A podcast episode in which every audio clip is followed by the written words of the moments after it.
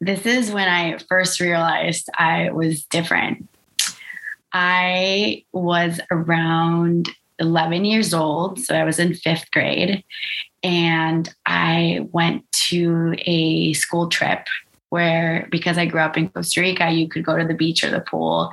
And um, when we were there, I realized that even though I was not the tallest person, um, my short, my toes, my fourth toes were looking a little shorter than my fifth toes on both of my feet.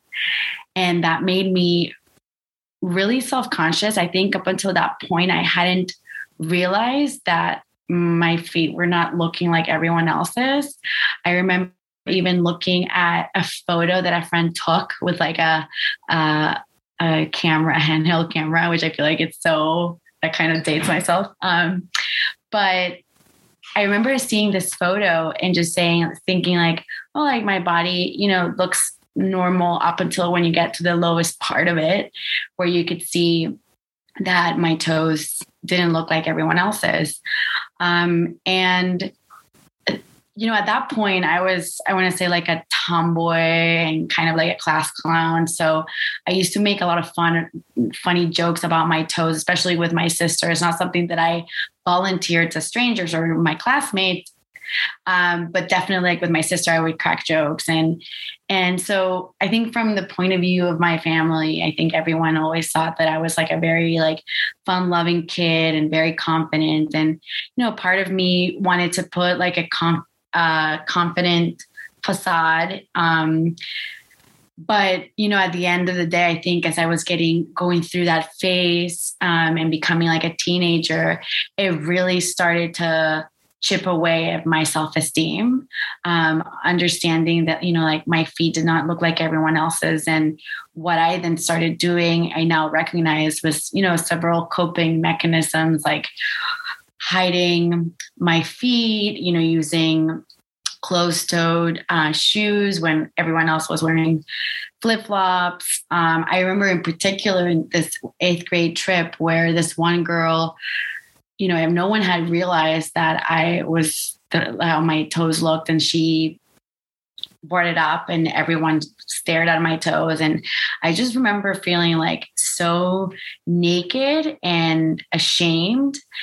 And when people would ask me, you know, why do your feet look the way that they do? I would feel so uncomfortable because I didn't know the answer.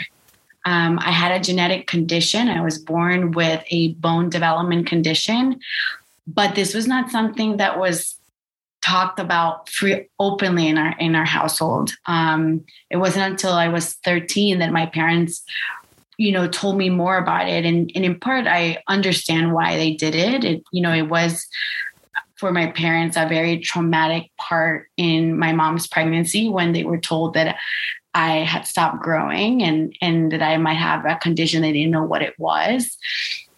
So you know i understood that this was a, a, a touchy subject to bring up at home but because those conversations were not had more regularly or more openly, it felt to me like I had to carry this stigma and this shame that surrounded the fact that I didn't look like everyone else. Um, my whole life, I you know would hide my toes as much as i could obviously when i went to college it became easier because i was no longer in the in costa rica i was in the states where you know there were four four different seasons which meant that i could wear shoes that covered my toes my you know all the time if i wanted to. But then when it started happening was that every time people would ask me i would once again feel uncomfortable.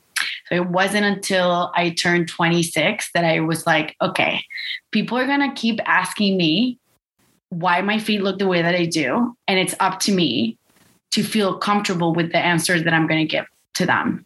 So at this point, I was about to start my master's in design um, at Central Central St. Martin's in the UK, and I decided to play with the idea of creating garments that would empower people to share their narrative.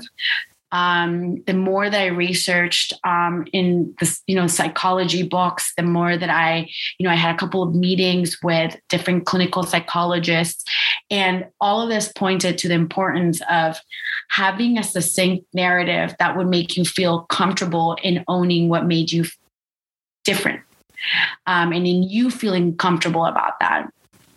So that's kind of, you know, why I started to I created um, Miga swimwear because I wanted women to feel comfortable in their body as is, regardless of their condition, regardless of their ability, regardless of their chronic illness. It's, you know, it's it's a very personal experience feeling comfortable with who, where your body is or what your body is, but then it's a social experience when you're outside.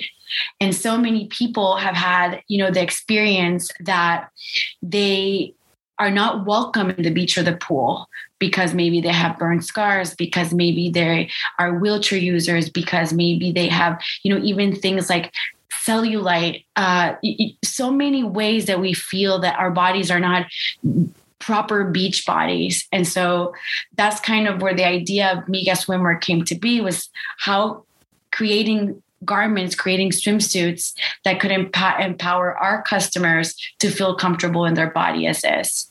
And so that's how, you know, I went from taking the thing that I've been most ashamed for for the majority of my life and making that the first thing that you learn about me. That is the first thing that comes out of my mouth is, you know, this is my name, this is my business, and this is why. And I always say starting this business was very selfish because I wanted to feel better about myself and my body for, you know, my future kids, for future generations to make this world more accepting and tolerant place and I I am very hopeful that through this brand we're able to do that and and so much more.